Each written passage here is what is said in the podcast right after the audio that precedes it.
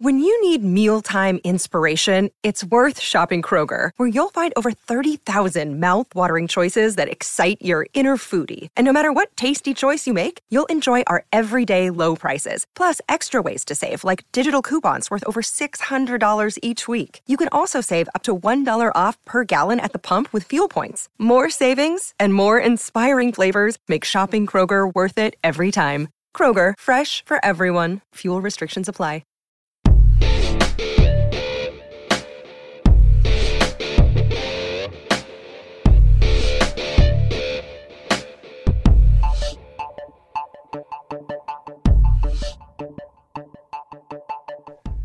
Marcus, imagine it's the summer of 1951.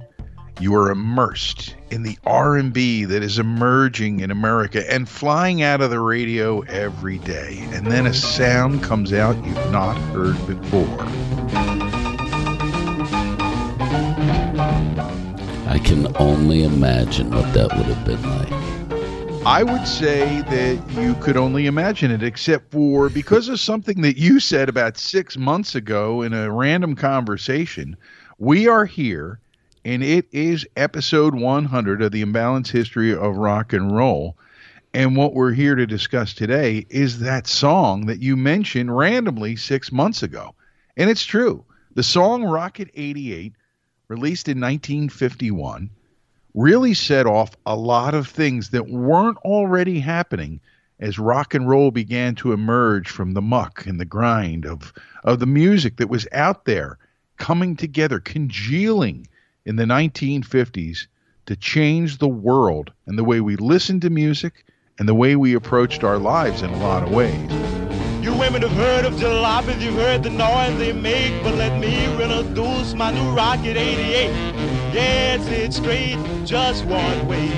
Everybody likes my Rocket 88. Baby, we'll ride in style, moving all along. All because of what became rock and roll. We're doing this podcast, right? Absolutely, 100% because of this song. Well, that's what you said about six months ago. You said to me, you said, you know, this song Rocket 88 really is the reason we do this podcast. And I was like, what? and when you explained your theory to me, I said, you know what? We have to do an episode about this song. I mean, it is one of the most rockin' songs in the early rock and roll pantheon, right? Inspired by the new Oldsmobile Delta 88 and life and the fact that it was written partially while they were driving on Highway 61 to Memphis to record the song, and then they rehearsed it even more in the hotel and made it the magical, beautiful sound that we hear. Now, in case you don't know what we're talking about exactly here, uh, the song Rocket 88 was originally credited to Jackie Brenston and his Delta Cats, but it was actually really Ike Turner and his Kings of Rhythm. It was number one on the R&B chart, which was the king of what was cool in America as far as uh, sales and, and airplay. Billboard's R&B chart before R&B crossed over into the mainstream, before it morphed into rock and roll, before it became safe for white American living rooms. I'd like to tell you that we're going to do a sad song for you. This song here is one of the saddest songs we've ever heard.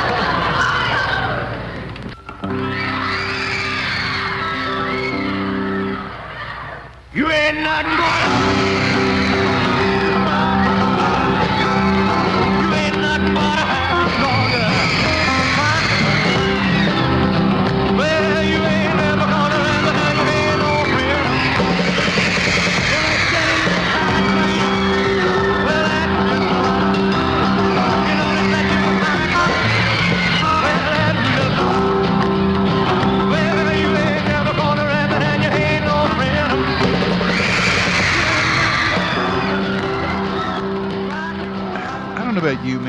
started talking about this, and I looked into it, and I love the version, the original version recorded uh, in Memphis by Sam Phillips, right? Mm-hmm. But I never understood why they called it Jackie Brenston and his Delta Cats instead of Ike Turner and his Kings of Rhythm. as far as the uh, artist performing the song.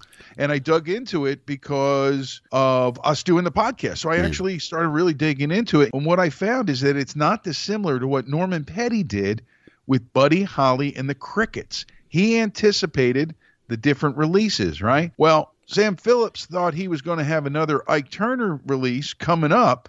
So he didn't want to spoil the the situation with that next record, which by the way did nothing Mm-hmm. or nowhere near as much as Rocket 88. And he, he put the name Jackie Brenston and his Delta Cats on Rocket 88, and it became a number one hit. And that was facilitated, and here we go, we're making connections, by licensing the record to Chess Records in Chicago. I mean, all these connections are there. Think about it. Rocket 88 was blues, it was swing, it is a little bit of rockabilly, a little bit of country. It's got the jazz elements. It's got the soul, the R&B for that time elements. So it's a big mishmash of all of that and then it puts it all together or Sam Phillips puts it all together in the studio and they completely changed the sound of music with one song. You women have heard of jalopies, you've heard the noise they make, but let me introduce my new Rocket 88. Yes, it's straight, just one way. Everybody likes my Rocket 88. Baby, we'll ride in style, moving all along. It's the Imbalanced history of rock and roll. Ray Coob and Marcus in the Darkest together discussing a song that Marcus put forth the, the proposition that is the root of our entire podcast. And in some ways, a lot of people will say it's the root of rock and roll too, Marcus. It really is. I mean, we've been looking and we've been digging in. And I think that at the end of the day, even though there are probably other songs that were played but not recorded that were similar to this, this was the first rock and roll recorded song.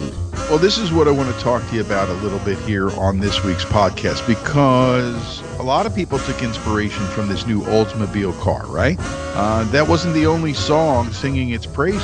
There was another song singing its praises. I had to have a boogie with the woogie wouldn't wait. Bought me a long black Cadillac 8. It's all reeked, solid streamline. I'll joy jumping Cadillacs on time. It's the Cadillac boogie, boogie woogie rolling along. Well, kind of. When you look at it, there was a song called Cadillac Boogie, and it had a reference to 88. It was by Jimmy Liggins in 1947. I found that because I was really interested in finding out what the heck was going on here. And was this really the first rock and roll song? And like everything else we've discovered in rock and roll, Marcus, the truth is somewhere between all of the positions taken. Uh, yes, uh, there's other references to 88. There's other references to the uh, Delta. There's other references to uh, elements of the song. There's even parts of the song that appear in other genres. But when you look at it, Pete Johnson did boogie woogie and jazz. He was a pianist. He was great. He was great in his time. And he did boogie woogie. And boogie woogie is adjacent to rock and roll at any stage of the game, if you think about it, right? You're absolutely right. The boogie woogie piano really makes you move. It makes your toes tap. It Makes your your ass move. booty shake. It just makes you groove. so you can't help but feel it. You also have the element of swing, which I forgot to mention as well, and you feel that swing movement in there, that swing groove, I should say, in there. As well, and I'm glad you mentioned Pete Johnson's Rocket 88 Boogie as well, because that's another one of those early songs that we have learned about that helped us get to Rocket 88. And like you, I listened to them after listening to Rocket 88, and you can hear it and you can feel it. And one of the things I noticed about Cadillac Boogie is that the sax was really meaty.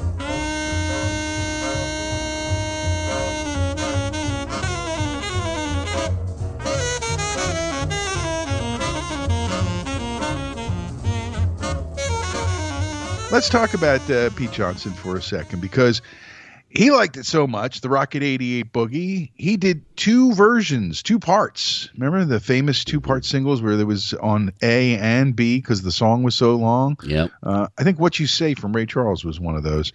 Now, that came out in 1949, right? So you got 1947.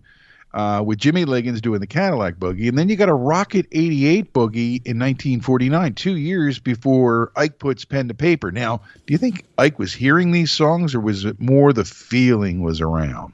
Oh, I think he was definitely hearing the songs. It's obvious that he was part of the scene. So my guess is he probably knew these cats, and at some point their musical paths had crossed. Well, there's something we should look into for a future podcast. How much paths cross between guys uh, on what was, I guess, the early Chitlin circuit with Johnson and Liggins and Ike. Let's talk about Ike Turner for a second because he's a key figure in all this. Before we start, can we acknowledge the fact that we know he is not the nicest of human beings and he's done some really shitty things in life and he was a total fucking dick to Tina Turner. We will acknowledge that. But that aside, his importance in the early foundations of rock and roll should not go unnoticed or unmentioned. He's a foul human who Yes. did terrible things, and I think we were going to get there, but I, I know how you feel and how I feel about that. hmm What he's done in his time, I think he's even acknowledged he was wrong.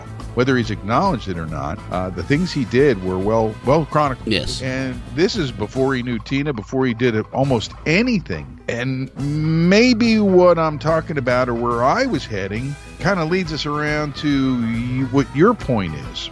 He gets a chance, he gets an inspiration, he pulls together elements. He's going to change the way things are. And he's right, but he doesn't get the credit. And in the end, I don't think he got a lot of the money out of it too, because uh, you know you can only split a penny so many ways. And they, they they worked with Sam, who got part of the deal, and then he makes a deal with the Chess Brothers, right? And uh, that makes a deal for them, and they get him more of the penny. And all of a sudden, there's not much there. So he not only doesn't get the credit, he doesn't get the big money. Now he'll make the big money later, but it begins a trend towards bitterness and anger that continues. Maybe that was already there.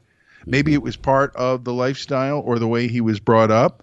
But things changed between when they recorded Rocket 88 and when he started laying hands on people like Tina Turner. And she wasn't the first or the last, I'm sure. Nope. And things changed, but he didn't. And I think that that's what led to that and led to him being one of the more tarnished individuals in rock and roll history because of it. his bitterness is understandable from a professional standpoint. Being Yes. professionally bitter is a hell of a lot different than taking it out on the people you love or doing something along those lines, which I can't understand why people would even take that anger out. And look, we all get frustrated and we all channel differently, but it's understandable that I should say that he was professionally bitter after not being given the credit that he deserved for what he did for that song and how it was finagled around him. Jackie Brenston ended up selling his share of uh, Rocket 88 to Sam Phillips for like $948. A ridiculous the amount day, considering the value. Yeah. In the second half, I want to talk more about that kind of stuff. But let me address Ike from how I've seen it through the years. Okay. I never understood how he behaved and why he behaved that way. Okay. And when we started looking into this and I saw that he got stuff stolen from him early, I thought, well, that could fuel a lot of the feelings that you have. Thing is, most people can create a line between their professional life and their personal life.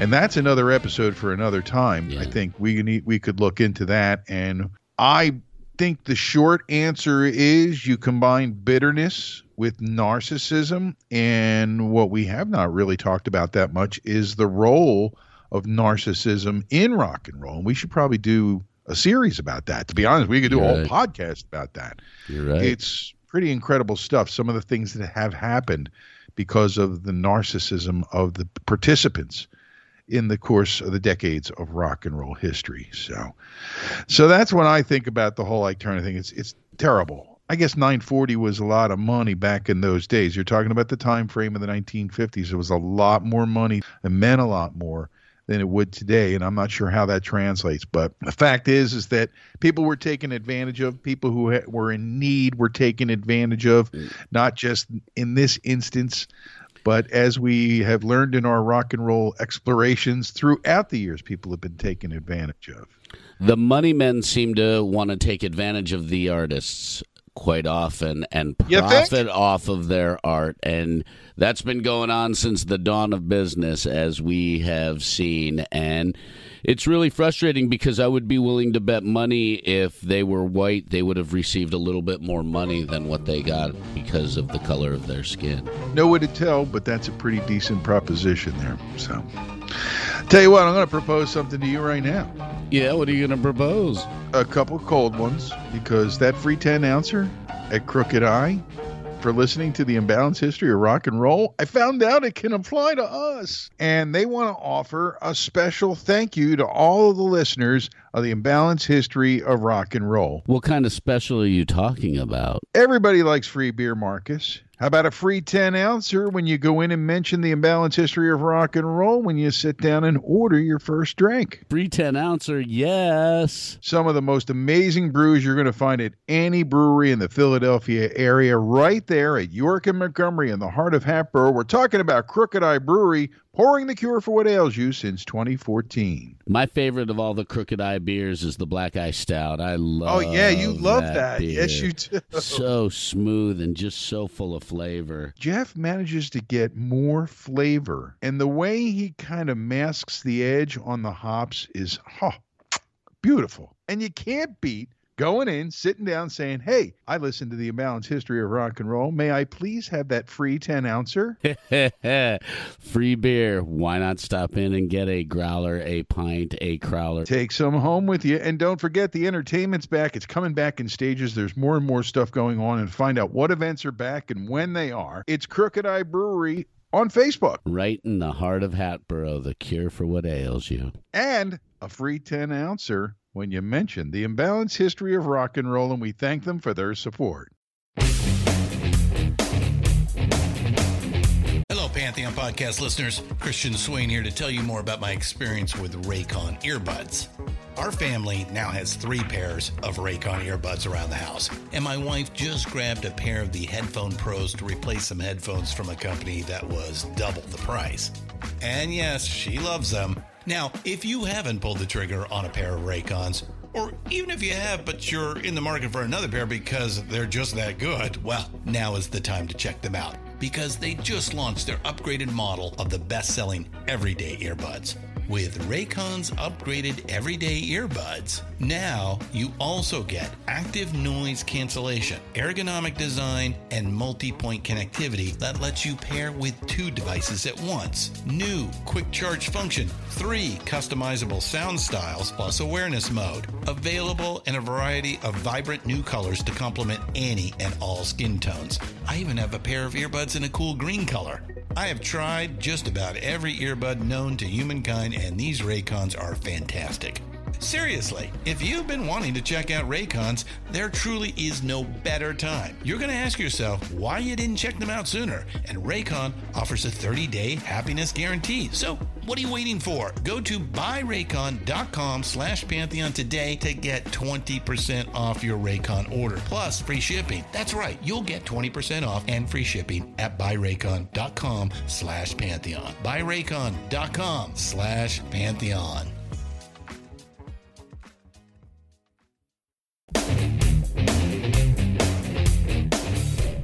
It's all about Rocket 88 on this, the 100th episode of the Imbalanced History of Rock and Roll.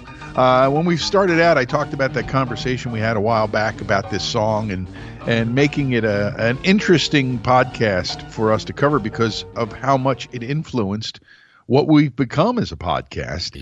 And it occurred to me that uh, Rocket 88 in some ways could be our theme song, but I don't want anybody coming after me for their share of one cent. That's all I'm going to say. I hear you on that. We talked a lot about Sam Phillips and his role in Rocket 88, and the foundation of rock and roll kind of starts there in a lot of ways. He was in a tough spot, Marcus. And when he gets these guys in the studio, he feels the magic that's Rocket 88.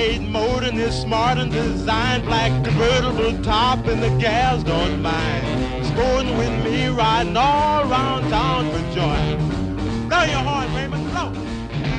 And in a lot of ways, what happens in the studio uh, recording this song created the buzz that he knew what was going on and drew other artists to him, helped to create Sun Studios and helped to create Sun Records a few years later, and led to so much the Million Dollar Quartet. It,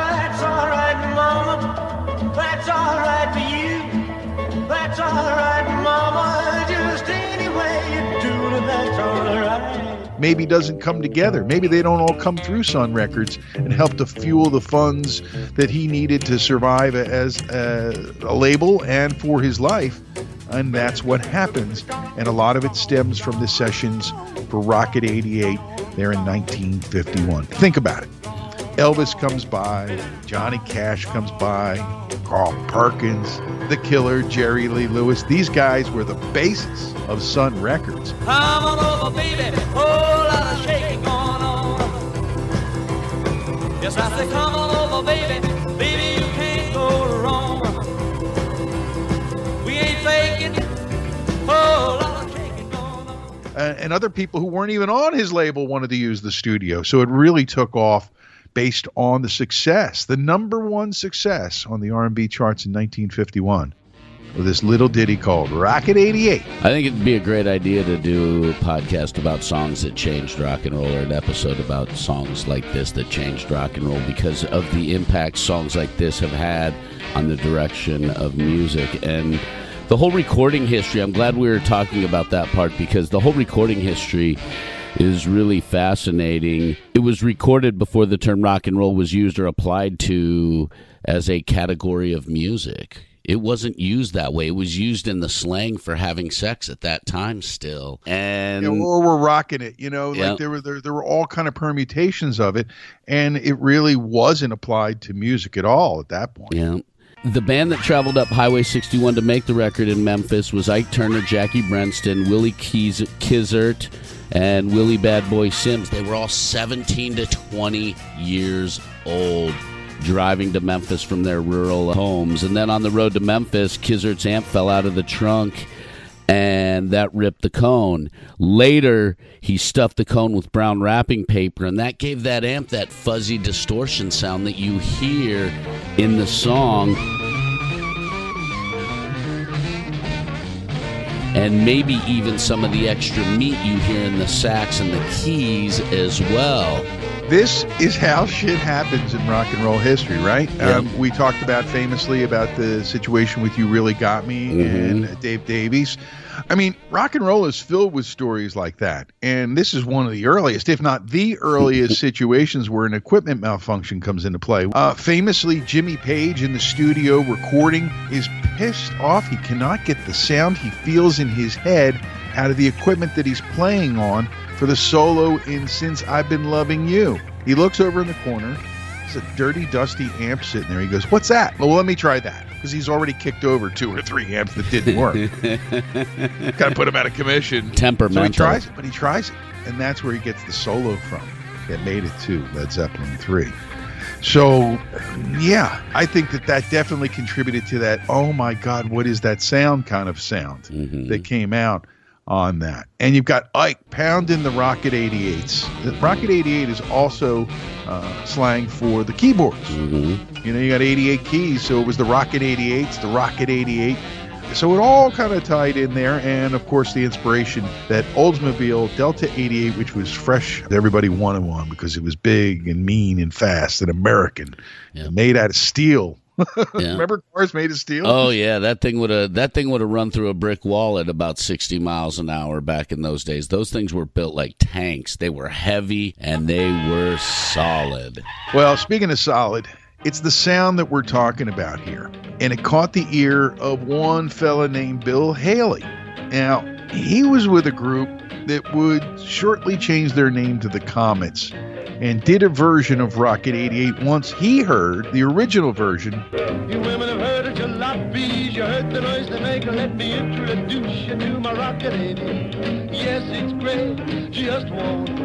Everybody likes my rocket 88. Cows will ride in style, moving all along.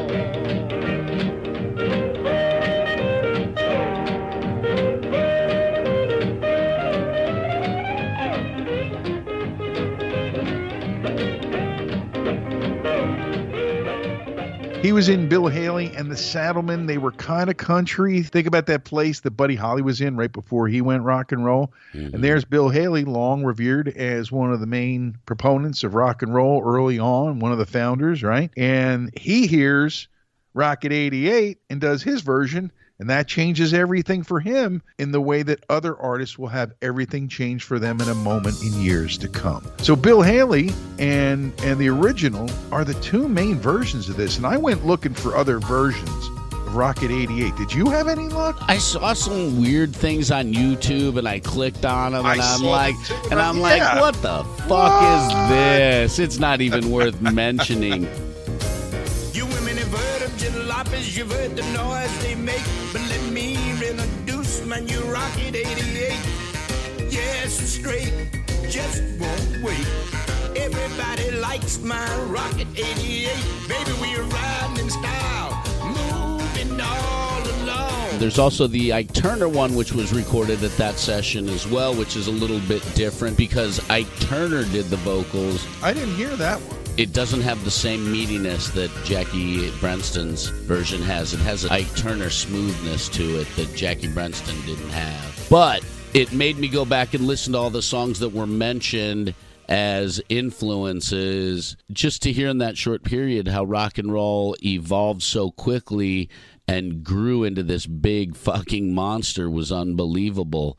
It took just a little bit to really get that ball rolling. Maybe the ball was perched at the top of the hill, just at the precipice, ready to roll off the flat surface of the plateau and cascade down to the valley. Maybe it was ready to go, and it just took a couple little nudges to push it in that direction. And and I want to build on that theory. It's not my theory, but I want to build on that theory with some evidence provided by public radio. Your tax dollars at work, Mark, is helping to support us here on the podcast. a, a station called KNKX posted this article, and I thought it was an interesting supposition to make in regards to rock and roll. Because their question at the beginning of it is, what's the first rock and roll song ever recorded, right? Mm-hmm. Basically, they're talking about the elements that were necessary. Uh, and if you're going to set off an explosion, right, you need powder, you need uh, dry surface, and you need fire, right?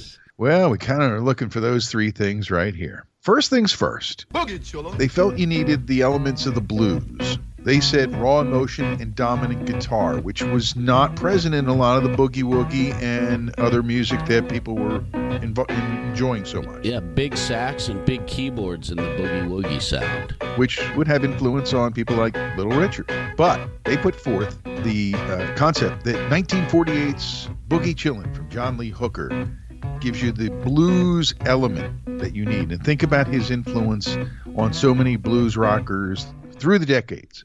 So that you take that, you throw at one part that, or maybe two parts that, because I like Boogie chilling a lot. Then you take one part gospel, gospel music from the Black Church. They cite the Golden Gate Quartet from 1938 as their example in this article. Get on board. Better get your ticket now, my Lord. Wow,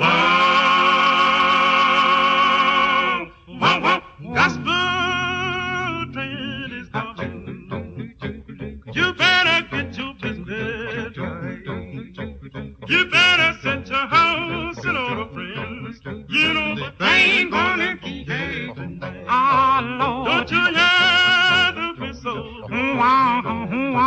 Hear the bells are tolling. Don't you hear? And you throw that in there. And then you throw in one part jump, swing music if you want to call it that, but jump was a little more raw, a little more rowdy. Stuff like Louis Jordan would be a good example. They put up the Saturday Night Fish Fry song from 1949. If you ever been down to New Orleans, then you can understand just what I mean. Now, all through the week, it's quiet as a mouse, but on Saturday night, they go from house to house. You don't have to pay to use admission if you're the cook or the waiter or the good musician. So if you happen to be just passing by, stopping at the Saturday night fish fry, it was rocket. It was rocket. You never seen such scuffling and shuffling till the break of dawn. It was rocket. It was rocket. You never seen such scuffling and shuffling. So you're talking about the elements uh, the, that get you to the crest of that hill, Marcus. There's what this one concept is that you take and put them together in the bowl, and their summation is that you get the first ever rock and roll song when it comes out of the oven, and that's Rocket 88 from Jackie Brenston in 1951. So I think that, that they put it really, really well in this article, and they used audio clips and everything to illustrate it. And uh, congratulations and thank you to uh, John Kessler and Nick Morrison for posting this back in 2014. I found this in my research shuffles uh, because even though we're we're here in the new year and we're doing our hundredth episode, when we recorded it, the research team was still on holiday. so I had to find this myself. V8 motor this smart and designed black convertible top and the gals don't mind. Anyway, thanks again to KNKX and to John and Nick for uh, feeding our informational flow here on this episode, all about Rocket 88 on the Imbalanced History of Rock and Roll. Brought to you as it always is by Crooked Eye Brewery in the heart of Hatboro and by One CBD online at onecbd.com. Well, my friend, uh, this is an interesting, interesting dive that we're doing. And the music accompanying it really isn't that different. The musical slice that we're in, everything's kind of similar. Uh, except for the gospel. Yeah. Uh, but everything else is kind of very similar to the point of entry that we're talking about, Rocket 88. And so I think it kind of underlines our theorem, our uh, idea of why this song means so much to the Imbalanced History of Rock and Roll podcast. It's kind of like the cornerstone. It is the cornerstone completely. The art, not arguments, but the discussions made. The Rock and Roll Hall of Fame, I know people don't give that organization a lot of credit, but they officially acknowledge this at Rocket 88 as the first rock and roll song. And looking through Yeah, but many. wait a minute, wait a minute, wait a minute. Here's my problem with that because the, when they finally get around to saying something, they think that makes it true. If it was true today because the Rock Hall had something No. to say about it, it's as true then back in the 50s or the 60s when people started saying it. It's nice that they finally caught up. That's it, exactly what where I was going with that because for many decades before the Rock and Roll Hall of Fame acknowledged it, it was acknowledged and discussed in the rock and roll world and by the scholars who study rock and roll because research timelines there's nothing else like it before that so it's where you have to start and It's so funny that when we come around to it, th- that conversation we had with uh, Neanderthal, where we talk about that, is are things different after you're here than before they were? Then you're a, then you're a legend. You're a Hall of Famer, and you know what? I think legend is more important than Hall of Famer when it comes to music. Absolutely. And this song is legendary. We haven't even begun to talk about all the musicians that were tied to them that took parts of this song yet and made it into hits for them and borrowed pieces because the things were a lot looser with copyrights. I think that rock and roll in general has proven to be a very shared element type uh, art form. He's so fine.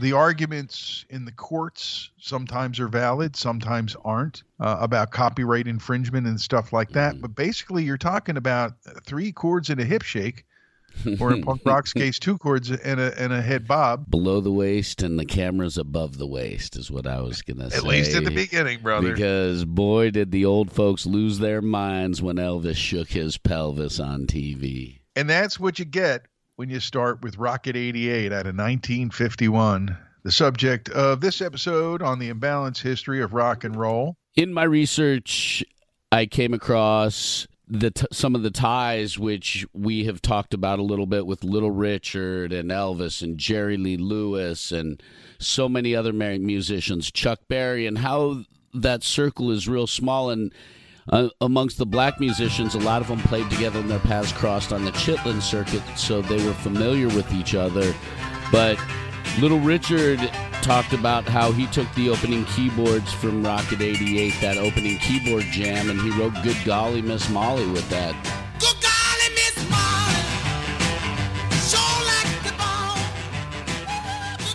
That song completely brought a whole new wave of music. Gospel now you see it more in the pop and the R&B aspect of rock and roll versus more of a traditional rock and roll that you hear on the radio. You hear more symphonic stuff. In regards to the gospel, Uh, yeah, versus the gospel. You hear more symphonic in rock in the rock and roll that we play versus the gospel influence. That's because everything changes, Marcus. I mean, it, there were other elements that weren't available to musicians in the 1940s and 50s that came around in the 60s and 70s that propelled the 80s and 90s and beyond. And by the way, that's as true in the R&B portion of the modern music program when it comes to sampling and uh, musical instrumentation. A lot of things change. You don't get to P-Funk if they don't invent synthesizers in the 60s, if things don't get electrified. Maybe the R&B of the 80s is a lot more similar to the R&B of the 50s if there aren't electronics involved and things don't change and different ideas don't come into play. But you know the point is you got to go all the way back. It all kind of t- it leads back to r&b and to jazz. It all ends up leading back to the song that kind of turned things in in the direction where where the 50s would go as far as rock and roll. And even in the research we did, I can't find anything before it that sounds anything like it. And granted, we haven't listened to every single song or No, tons but- of songs from back then, but but we tried we did try. and not only that, if we would have heard something, we would have definitely mentioned it. We didn't hear anything that was even close to what Rocket 88 is. And that's why we thought we would do this podcast. Always an interesting dive here on the imbalanced history of rock and roll. Buddy, we've been hearing from uh, a lot of our listeners. Um, one of them sent us uh, on an email, actually, and I want to thank Abby Harms. Uh, I don't know where uh, Abby's from or if it's an Abby male or Abby female, the way it's spelled, but thank you for checking in and sending us an email at imbalancehistory at gmail.com. Uh, Abby has an add-on to. Oh, it looks like they're from the Philadelphia area based on their cell phone number. So Abby has an add-on, and uh, their five rock and roll favorite Christmas songs, as we requested. So I thought it'd be fun since we got an email and everything that we'd read them for everybody. Starting with "Just Like Christmas" by Low, which I don't know that song, I don't know that song either. but I'm gonna have to go check it out. Thanks, Abby. Yeah. Uh, Children Go Where I Send Thee by Natalie Merchant is her number four. Her number three is Baby Please Come Home by U2. Great tune. And it's funny because her number two is Tim Minchin. I don't know if you know Tim Minchin, but he's a very fun, very funny. Uh, White Wine in the Sun is his uh, Christmas song. It's number two. And uh, Abby's number one is the Pogues doing Fairy Tale in New York. It was Christmas Eve, babe, in the drunk tank. An old man said to me, Won't see another one.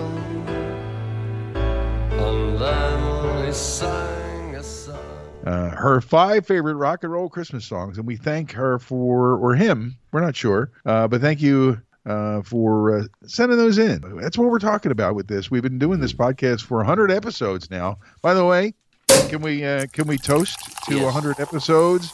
Uh, before we sign off here, uh, th- toast to you, my friend. Cheers, for all toast the, to you. for all the great work that you you do. Um, that we have made it to 100 episodes. They said it couldn't be done. So you know what I say to that, man? Well, that sips for you, bro. So and sips it for you as well. yeah. So and here's to the next hundred episodes. Cheers. Uh, we got a nice comment on Podbean, by the way. Did we? Uh, I haven't seen uh, it yet. I, I got a couple here. It's, it's Mark, and his name's Sauber, and he's from Red Deer, Alberta, Canada. And he sent us actually a couple comments on Podbeans. I just came across them while we were getting ready to, to record today. And he said, New COVID hobby, podcasts. Really enjoying your stuff. Thanks, Ginger Baker on drummer list. Oh, so he's adding his uh, just his one important drummer Yeah. uh, to the uh, the five favorites that we did a while back. So uh, he also posted, "Hey guys, check out Trans Siberian Orchestra, freaking amazing! Uh, saw Pink Floyd in 1976, and I think TSO equals them in a live performance. Wow." That's heady stuff to say that. That's big. I know what he's talking about, though. We should have Chris on sometime, and we could have had Paul on. Uh, they are the creators of Trans Siberian Orchestra, and it would have been great to have them both on. Great guys. I've known them for a long, long time. We should have them on maybe next year before the holidays. They'll be back on the road again. Yeah, let's get them before they hit year. the road. That is an amazing thing to see every year when you think about the holidays. And, and when they would come to Philadelphia, I was working at MGK, so I would get to go on stage and bring them on and stuff like that. You feel a little bit of that rock star shit, man, when you mm-hmm. walk out there and people are going, you know, giving you the, the big noise, you know? Mm-hmm. And one of the neat things was they always do uh, an element for charity where they can. And uh, giving money to Toys for Tots every year on stage, handing it off to the U.S. Marines is always a. It's one of those things you'll never forget. Yeah. Uh, and uh, so maybe we should do that next year around the holidays instead of doing our third straight top five Christmas favorite rock and roll songs. I don't know. No, we should definitely look into getting TSO on because they're they're fantastic and they light the lives of kids up so much with what they do on stage. Their live shows are absolutely moving. My sister's son plays violin and she took him to see TSO 2 years ago and it was game changing for that kid. I'll the, bet. the fact that the violins were electric and they lit up all the colors and there was smoke on the stage and they were running around and moving just blew him away. That's what I'm talking about. Never fails to blow me away. So we definitely need to get them on for the holidays next year and to talk about how they have done this Christmas inspired symphonic music would be really fun. You know, it started at the Tower Theater in Philadelphia. Did not know that. One of the things we'll learn when we do it next year, I'll tell you what, it's a weird time. We're finishing up one year, ready to start another year, and so much hope for 2021. Hashtag more fun in 2021. Really, uh, you got to stay hopeful. You got to stay positive. Uh, you, you- try to find things that you can plan for and towards as as we move into the new year and beyond stay focused, stay fun, and keep rock and roll alive. We do our little part here uh, every every chance we get on the imbalance history. So thank you all for tuning in and making this a really amazing year leading into 2021. Yep. And because of you, we hit episode number 100. So thank you, thank you, thank you very much for that.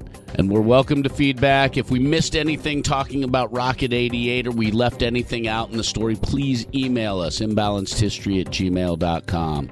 Great way to communicate. I'm going to get in my Rocket 88 Olds Delta. That's a classic motherfucker. Let me tell you, that is a classic. I'm getting in my Delta 88 right now. I'm going to pop in a cassette tape, a Jackie Brenston, and we're going to cruise, man. I'm Ray Coob. I'm Marcus in the Darkest. We're hitting that Rocket 88 on the way out the door on the imbalance history. Uh, rock and roll.